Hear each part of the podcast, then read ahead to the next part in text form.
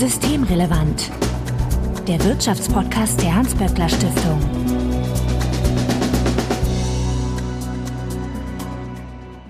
Heute ist Mittwoch, der 27. April 2023. Willkommen zur 141. Ausgabe von Systemrelevanz. Johanna Wenkebach, ich grüße dich. Hi Marco. Du bist die Leiterin des HSI, des Hugo-Sinsheimer Instituts und ihr beschäftigt euch mit den arbeitsrechtlichen Fragen in der Hans-Böckler-Stiftung. Und bevor wir zu äh, den Fragen an dich, liebe Johanna, kommen und dem Thema Zeiterfassung, habe ich noch eine Ankündigung zu machen, denn das IMK hält das IMK-Forum ab. also das IMK-Forum 2023. Und dieses Jahr geht es um den großen Inflationsschock. Mit der Fragestellung versehen, vorübergehender Ausreißer oder Zeitenwende. Das Ganze findet statt in Berlin, 4.5 beginnt um 15 Uhr und endet um 20 Uhr und es wird einen Livestream geben. Auf diesen Livestream wollen wir euch hinweisen. Einmal werde ich verlinken das Programm, sodass ihr euch das angucken könnt. Und wenn ihr dann auf den Livestream gehen wollt, geht ihr einfach auf böckler.de. Ja, da ist dann eine Ankündigung, Livestream IMK-Forum und da klickt ihr dann einfach drauf und könnt euch das angucken. Ich versuche auf alle Fälle reinzuschauen. Und wenn ihr dazu noch ein paar Gedanken oder Anregungen habt, also einmal zum IMK-Forum, aber auch zu unserer heutigen Folge oder generell zum Podcast, dann schreibt uns eine E-Mail an systemrelevant.böckler.de oder tickert uns auf Twitter an böckler-de. Also Hinweise, Korrekturen, Anregungen bitte an uns schicken und Johanna findet ihr auf Twitter als jo-benkebach. Und wir freuen uns natürlich auch, wenn ihr uns in einem Podcatcher eurer Wahl abonniert. Mein Name ist Marco Herak und wir wollen uns heute über die Arbeitszeiterfassung unterhalten. Mhm. Denn das BMAS, Entschuldigung, das Bundesministerium für Arbeit und Soziales, hat einen Referentenentwurf vorgelegt, der zumindest in den Medien kursiert. Mir liegt da mal wieder nicht vor, an mich denkt immer keiner. Jedenfalls, in dem wird das Thema Arbeitszeiterfassung nun angegangen oder soll nun angegangen werden. Ich denke mal, das ist ja so, da legt mal einer was vor und dann beginnt die große Diskussion und dann muss man gucken, was übrig bleibt von mhm. den vielleicht ja ganz guten Vorschlägen. Aber Johanna, bevor wir dazu kommen, Warum ist das denn überhaupt notwendig, dass da jetzt an der Arbeitszeiterfassung umgedoktert wird? Ja, also im äh, Koalitionsvertrag war ja die Formulierung, ich habe es extra nochmal nachgeguckt, auf Seite 54, wer es nachlesen möchte, da stehen auch spannende andere Sachen zu dem, was die Bundesregierung sich so in Sachen Arbeitszeit vorgenommen hat. Und da stand ja noch im Dialog mit den Sozialpartnern prüfen wir, welchen Anpassungsbedarf wir angesichts der Rechtsprechung des Europäischen Gerichtshofs zum Arbeitszeitrecht sehen. Dabei müssen flexible Arbeitszeitmodelle, zum Beispiel Vertrauensarbeitszeit, weiterhin möglich sein. Wir sprechen bestimmt nachher noch über diese ominöse Vertrauensarbeitszeit und was das eigentlich zu bedeuten hat. Aber hier sieht man ja schon, dass zur Zeit der Koalitionsverhandlungen offenbar noch nicht so ganz klar, ob man jetzt was tun muss oder nicht. Aber da wird eben diese Rechtsprechung des Europäischen Gerichtshofs angesprochen. Und der Europäische Gerichtshof hat schon im Mai 2019 ein sehr klares Urteil gefällt dazu, wie Arbeitszeit erfasst werden muss und hat, und das finde ich nochmal sehr wichtig, weil wenn man sich die Presse jetzt zu dem Vorschlag aus dem BMAS zur Arbeitszeiterfassung anschaut, entgleitet die Diskussion doch ziemlich. Was der EuGH gesagt hat und was sozusagen Anlass war, ähm, den Regelungsbedarf, also gesetzgeberisches Tätigwerden in Blick zu nehmen, war dieses Urteil, wo er gesagt hat, die Mitgliedstaaten müssen Arbeitgeber verpflichten, ein objektives, verlässliches und zugängliches System einzuführen, mit dem die von einem jeden Arbeitnehmer geleistete tägliche Arbeitszeit gemessen werden kann das hat schon 2019 für sehr große Aufregung gesorgt und wurde damals schon, wie es auch jetzt wieder passiert, mit dem Bild der Stechuhr versehen, das Stechuhrurteil des EuGH. Und jetzt kommt die ganz große Bürokratiewelle. Könnte man so meinen, hä, Arbeitszeiterfassung, sollte das nicht eigentlich überall selbstverständlich sein? Problem ist, dass in unserem Arbeitszeitgesetz, wer es genau wissen will, in Paragraph 16 Absatz 2 steht, der Arbeitgeber ist verpflichtet, über die werktägliche Arbeitszeit hinausgehende Arbeitszeit aufzuzeichnen. Das ist jetzt natürlich nicht ganz so präzise wie das, was der EuGH in seinem Urteil ausgeführt hat. Deswegen war so ein bisschen unklar, hm, muss man das da jetzt hineinlesen? Was heißt das jetzt?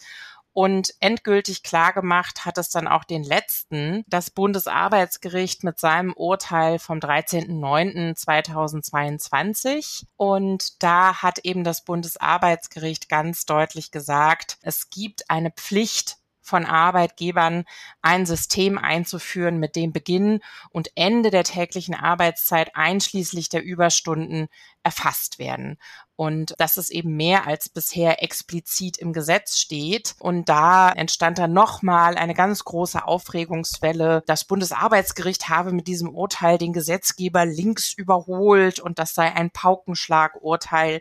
Und schon da wurde der Ruf nach dem Gesetzgeber laut wo eben gesagt wurde, es muss jetzt unbedingt klargestellt werden, was denn jetzt eigentlich genau erfasst werden soll und wie in Deutschland diese Vorgaben, die zum Teil sehr präzise ja sind, des Europäischen Gerichtshofs umgesetzt werden sollen.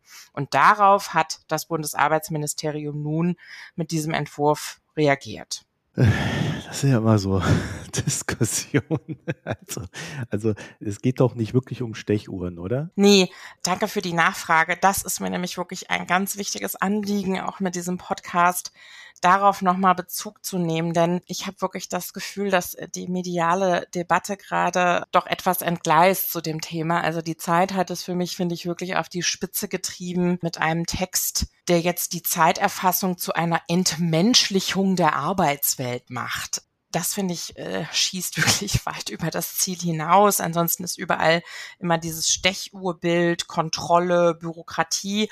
Und das ist, finde ich, ein Framing, was eigentlich von der Arbeitgeberseite kommt und wo komplett ausgeblendet wird, worüber wir eigentlich reden. Und was auch sowohl Europäischer Gerichtshof als auch Bundesarbeitsgericht sehr deutlich gemacht haben. Wir reden nämlich über Gesundheitsschutz und über Arbeitsschutz. Also wir haben wirklich ganz eindeutige Zahlen dazu, dass überlange Arbeitszeiten krank machen. Deswegen ist es schon eine sehr lange Errungenschaft, dass wir einen Acht-Stunden-Tag haben. Dafür haben Gewerkschaften in den letzten Jahrzehnten wirklich auch erbittert gekämpft.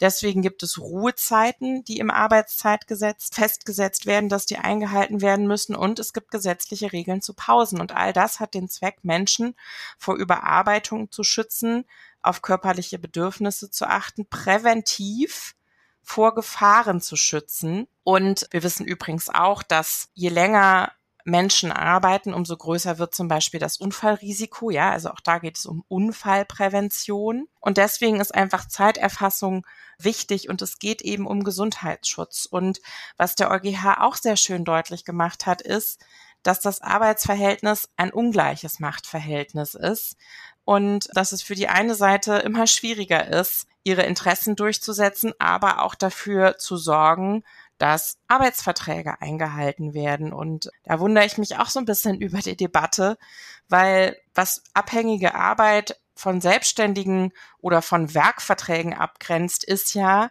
dass Menschen sich in der Regel für eine bestimmte Stundenzahl verpflichten, dem Arbeitgeber zur Verfügung zu stehen und eben nicht dazu, dass ihnen ein Werk übertragen wird und es ihnen überlassen ist, wie viele Stunden sie dazu brauchen und es deswegen auch nicht auf die Stundensätze ankommt, die sie gearbeitet haben, sondern darauf, dass das dann eben irgendwann fertig ist. Ja, deswegen ist diese sogenannte Vertrauensarbeitszeit dann wirklich äh, in einem Arbeitsvertragssystem, in dem Arbeitsrecht zur Anwendung kommt, funktioniert einfach nicht, wenn sie wirklich so gemeint ist, dass Arbeitgeber überhaupt keine Verantwortung mehr dafür tragen, ob das, was Beschäftigten an Workload aufgetragen wird, auch mit den Arbeitszeiten korrespondiert, sich in der Zeit bewältigen lässt.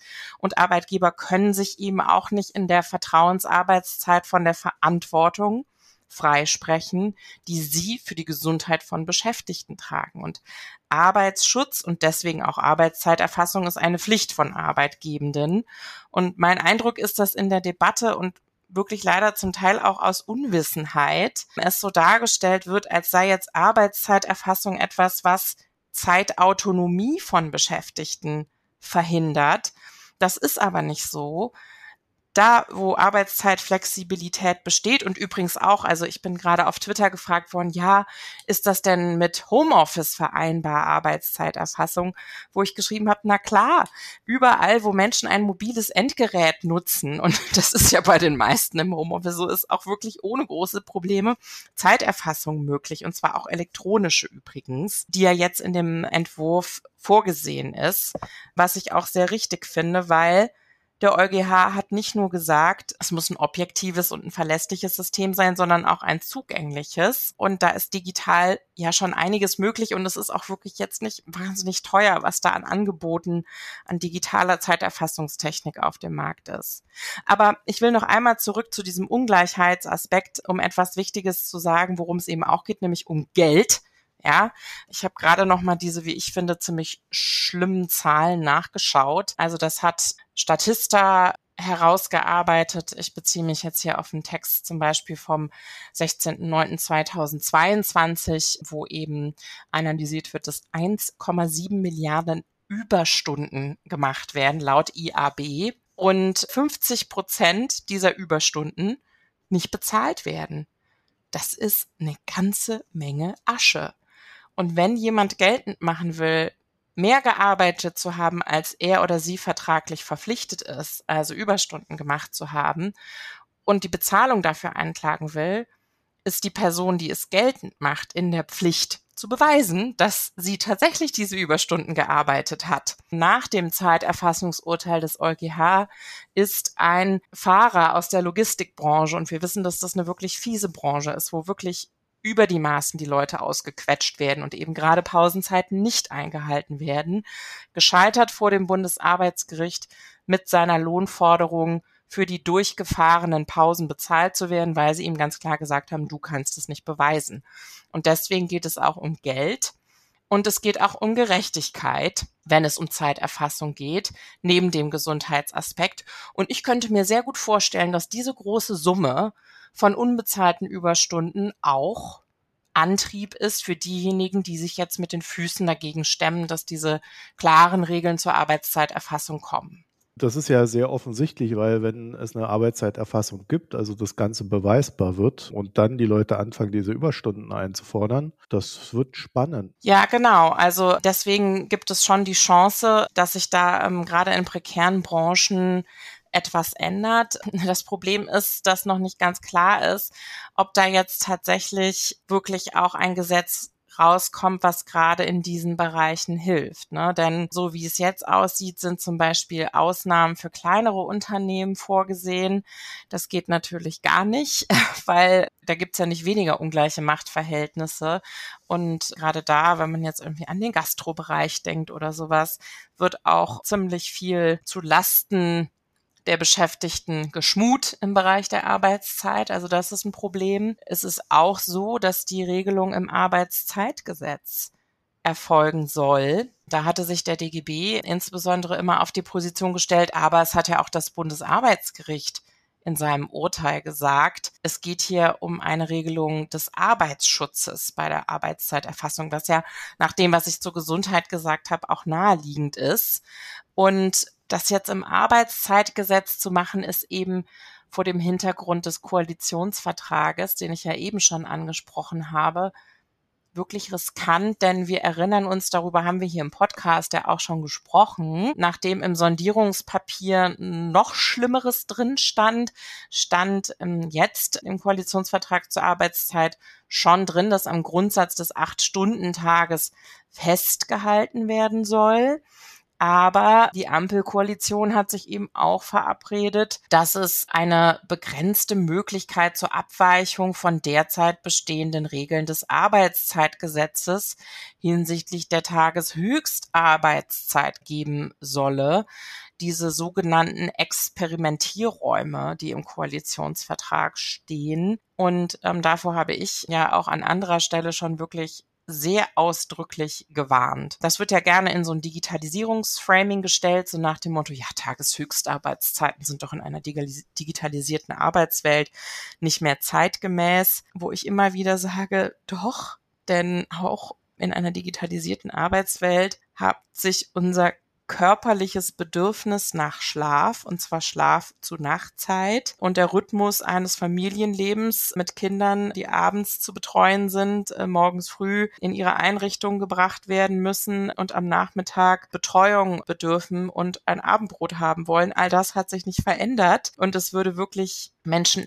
enorm unter Druck sitzen vor diesen Entgrenzungsrisiken, die sich ja jetzt bereits verwirklichen in der Arbeitswelt. Da hat ja Yvonne Lott ganz viele Daten dazu. Elke Ahlers hat gerade einen neuen Report veröffentlicht zu diesen Entgrenzungsrisiken und den gesundheitlichen Folgen. Und deswegen finde ich, da wird so eine Flexibilitätserzählung aufgemacht, die eigentlich Entgrenzung will und unbegrenzten Zugriff von Arbeitgebenden auf ihre Beschäftigten. Und davor schützen einfach diese Grenzen des Arbeitszeitgesetzes und die dürfen nicht weg. Und jetzt soll also diese Arbeitszeiterfassungsregelung ins Arbeitszeitgesetz und es hat natürlich sofort die FDP auch gesagt, oh super, dann können wir ja gleich auch mit über die Experimentierräume reden und ich bin sehr gespannt, was in der Ressortabstimmung da jetzt passiert. Ich sehe die Gefahr leider nicht gebannt, dass hier Deregulierung passiert in einem Bereich, wo sich das Schutzbedürfnis abhängig Beschäftigter wirklich gar nicht verändert hat. Aber im Referentenentwurf ist das Ganze erstmal nicht so, wie du gerade befürchtet hast. Ja, also ähm, das ist äh, tatsächlich sehr beruhigend. Äh, das BMAS ähm, hat Experimentierräume, was jetzt die Tageshöchstarbeitszeit angeht, nicht vorgesehen. Da wird immer gerne auf die Wissenschaft Bezug genommen, weil da würden Menschen ja dann auch unter der Dusche über ihre Arbeit nachdenken und da könne man ja nun wirklich keine Arbeitszeit erfassen, wo ich denke, ja, das mag sein. Betty Kohlrausch hat ja kürzlich geschrieben, nun gut, es gibt auch andere Berufe, in denen jenseits des Arbeitsortes und der Arbeitszeit intensiv nachgedacht wird über arbeitsrelevante Fragen. Aber jetzt mit sowas dann zu begründen, dass es insgesamt keine Zeiterfassung geben kann, finde ich wirklich schwierig. Und ich habe mich gerade gestern und fand es sehr interessant mit Kolleginnen unterhalten an Universitäten im Ruhrgebiet, wo es eben tatsächlich schon Arbeitszeiterfassung gibt, und zwar auch für die wissenschaftlichen Mitarbeitenden. Und das funktioniert, ja, äh, mit einem digitalen Zeiterfassungssystem, so wie es auch in angestellten Bereichen in der Produktion funktioniert. Und vielleicht ist es auch nochmal wichtig zu sagen, ein großer Teil der Arbeitgebenden tut das ja bereits. Ne? Und ich fand das fast ein bisschen witzig, ähm, als die damalige Präsidentin des Bundesarbeitsgerichts dann angesprochen wurde auf die Entscheidung des EuGH und äh, wie dramatisch das denn jetzt sei und was man denn jetzt im deutschen Recht damit machen müsse. Und sie hat nur gesagt, sie versteht die Aufregung gar nicht, weil ihr gar nicht klar ist, wie Arbeitgebende ihr Unternehmen und ihren Betrieb strukturieren, wenn sie nicht wissen, wer wann und insbesondere wie lange arbeitet. Ne? Und da ist ja durchaus was dran. Was ist denn bei der Regulierung, die ja jetzt erst begonnen wird zu verhandeln, besonders wichtig für dich? Also wichtig ist auf jeden Fall, und ich meine, dass es um Gesundheitsschutz geht und der effektiv sein muss, das habe ich schon gesagt. Super wichtig finde ich auch, dass klar ist, das ist Verantwortung der Arbeitgeber. Das können die auch nicht. Ne? Also ich meine, in hierarchischen Verhältnissen abhängige Arbeit ist ganz klar, das haben EuGH gesagt, das haben Bundesarbeitsgericht gesagt, die Verantwortung für diese Arbeitsschutzmaßnahmen trägt der Arbeitgeber, der kann nicht einfach seine Hände in Unschuld waschen, was einige mit der Vertrauensarbeitszeit eben tun wollen und sagen, pff, ob die Ruhezeiten eingehalten werden oder nicht, das interessiert mich nicht. Was ich nicht weiß, macht mich nicht heiß. Das geht eben nicht. Die Verantwortung tragen Sie auch bei sogenannten Vertrauensarbeitszeiten. Ähm, muss das gewährleistet sein. Wichtig ist natürlich auch, dass die Mitbestimmungsrechte greifen und das gut funktioniert. Das muss auf jeden Fall gesichert werden, denn natürlich bleiben Betriebsrätinnen und Betriebsräte total wichtige Akteure in diesem System für Gerechtigkeit zu sorgen. Zum Beispiel auch auf den Datenschutz zu achten. Ne? Also erfasst werden darf eben wiederum nur das, was nötig ist, um die Arbeitsschutzregeln einzuhalten, aber keine darüber hinausgehende Verhaltenskontrolle. Es ist deswegen total wichtig, dass da Betriebsrätinnen und Betriebsräte auch ein Auge mit drauf haben. Und, und das hat der EuGH auch klar gesagt, ich habe es ja am Anfang nochmal genannt, das System muss zugänglich sein. Und das hat der EuGH mit dieser Beweisfrage begründet. Und der Entwurf jetzt sieht vor, dass auf Nachfrage die Beschäftigten Zugriff auf diese Daten bekommen. Und das geht nicht, weil das ist schon eine zu hohe Hürde. Das ist kein niedrigschwellig zugängliches System, weil ich mich da dann schon offenbaren muss gegenüber dem Arbeitgeber, dass mir da vielleicht was nicht koscher vorkommt. Und gerade wo es konfliktreich ist, ist das vielleicht schon ein Schritt zu weit aus der Deckung heraus von Beschäftigten zu verlangen. Deswegen, es sollte wirklich dieses Kriterium, wie der EuGH es aufgestellt hat, also der Europäische Gerichtshof, das System muss zugänglich sein. Das heißt, die Beschäftigten müssen, ohne nachfragen zu müssen, sehen können, wie viel sie denn gearbeitet haben, wie der Stand ist. Und technisch ist das wirklich auch möglich. Und den Satz habe ich, glaube ich, noch nicht gesagt. Das will ich noch mal zu diesem Stechuhrbild sagen. Also alle reden immer über Digitalisierung und allen ist das total wichtig. Und an der Stelle wird dann so getan, als wäre das irgendwie was total rückständiges und auch in den Zeitungen sind ständig die Bilder zu sehen von Stechkarten aus den 60er Jahren, wo ich mir so denke, Leute, googelt mal kurz Arbeitszeiterfassung und guckt euch die ganzen technischen Anbieter und die digitalen Systeme an, die dafür am Markt sind. Dann kann man relativ schnell sehen, dass dieses Bild wirklich so einfach nur ein Framing ist und überhaupt nicht der Realität entspricht. Ja, das ist ja eh völlig, völlig weit weg von der Realität, weil die meisten Leute machen die Arbeitszeiterfassung ja. schon von selber, gerade wenn sie am Schreibtisch sitzen. Ja. Äh, selbst Windows hat ja mittlerweile Applikationen, wo du dich da mal für 25 oder 30 Minuten mal konzentrieren kannst und die Nachrichten ausgeschaltet werden. Also ähm, genau, und das ist eben viel, viel verlässlicher, als wenn man dann den Leuten sagt, ja, ihr könnt es auch Ende der Woche irgendwie händisch auf dem Papierzettel nachtragen, äh, weil das ist nicht objektiv verlässlich und zugänglich. Und ich weiß nicht, wie es dir geht, aber wenn ich versuche äh, zu sagen, wie ich vor zwei Tagen gearbeitet habe, äh, ich krieg das nicht mehr zusammen. Das ist dann eben nur noch über den Daumen gepeilt. Johanna, für sowas arbeite ich einfach zu viel. Mann, siehst du. also, ja. ja. Nee, also ich glaube auch, dass da ein sehr, also gerade in dieser medialen Antizipation ist ja irgendwie so eine sehr starke Lücke zu dem, was äh, in der Realität möglich wäre, wenn man es dann auch gesetzlich begleitet umsetzen könnte und dem, was irgendwie da äh, ja scheinbar geglaubt wird, was das alles bedeutet. Also es, es hängt wirklich zusammen äh, mit größeren Debatten und vielleicht machen wir auch in einem der nächsten Podcasts nochmal eine Neuauflage unserer Vier-Tage-Woche-Debatte, weil Arbeitszeit schon wirklich ein, ein großes Thema ist, wo gerade sich auch gesellschaftliche Werte und Verhältnisse ändern. Und die Kolleginnen, mit denen ich gesprochen habe, die eben an Unis arbeiten, wo es auch für wissenschaftliche Beschäftigte die Zeiterfassung gibt, die haben zum Beispiel gesagt, das war etwas, was die Jungen haben wollten. Das war so ein Generationending und die haben gesagt, uns sind Grenzen der Arbeitszeit wichtig. Wir unterwerfen uns nicht mehr diesem Modell von Wissenschaft heißt, rund um die Uhr brennen für deinen Job und immer zur Verfügung stehen und stört auch dieses Machtverhältnis, gerade wenn man promoviert, ist man ja auch wirklich nochmal sehr stark, stark abhängig von der Person, die dann vielleicht sagt am Freitagabend um 20 Uhr, wenn deine Arbeitszeit eigentlich schon längst voll ist. Also die eine Sache bräuchte ich jetzt bitte nochmal kurz bis Sonntagmorgen und die haben das durchgesetzt. Und das ist so ein Kulturwandel, der, glaube ich, insgesamt für Arbeitszeit spannend ist. Deswegen finde ich das eine sehr spannende Debatte und ich finde es aber problematisch, dass die Debatte gerade in den Zeitungen, muss man sagen, wirklich, finde ich, mit einem sehr privilegierten Blick auf Arbeitswelt Arbeit insgesamt ähm, geführt wird. Und wir dürfen wirklich nicht vergessen, dass diese Regeln der Grenzen von Arbeitszeit und des Arbeitsschutzes wirklich ganz wichtige Errungenschaften für die Gesundheit von abhängig Beschäftigten ist. Und deswegen begrüße ich das sehr, wenn es da gute Regeln gibt. Ich bin nicht sicher, ob der Gesetzesentwurf dem wirklich ausreichend Rechnung trägt, weil er schon sehr stark den Anstrich hat, dass Arbeitgebende, die das eben nicht wollen, jetzt hier vortragen, oh, diese weitgehende Rechtsprechung von EuGH und Bundesarbeitsgericht, da müssen jetzt mal gesetzliche Ausnahmen geschaffen werden. Und so hört sich das leider zum Teil ein bisschen an. Deswegen es wird sehr spannend, wie das weitergeht und was dann auch im Parlament diskutiert wird. Ich würde sagen, wir bleiben dran, oder? Ja, und damit meine Überstunden jetzt hier nicht so Ja. in die Höhe schießen. Machen wir Schluss. Genau, machen wir Schluss. Johanna Wenkebach, ich danke dir für das Gespräch. Herzlichen Dank, lieber Marco. Wenn ihr dazu noch ein paar Gedanken und Anregungen habt, sendet sie uns zu an systemrelevant.böckler.de oder tickert uns auf Twitter an, böckler-de. Johanna findet ihr auf Twitter als jo-wenkebach und wir freuen uns natürlich, wenn ihr uns in einem Podcatcher eurer Wahl abonniert. Vielen Dank fürs Hören, euch eine schöne Zeit, bis nächste Woche. Tschüss. Tschüss.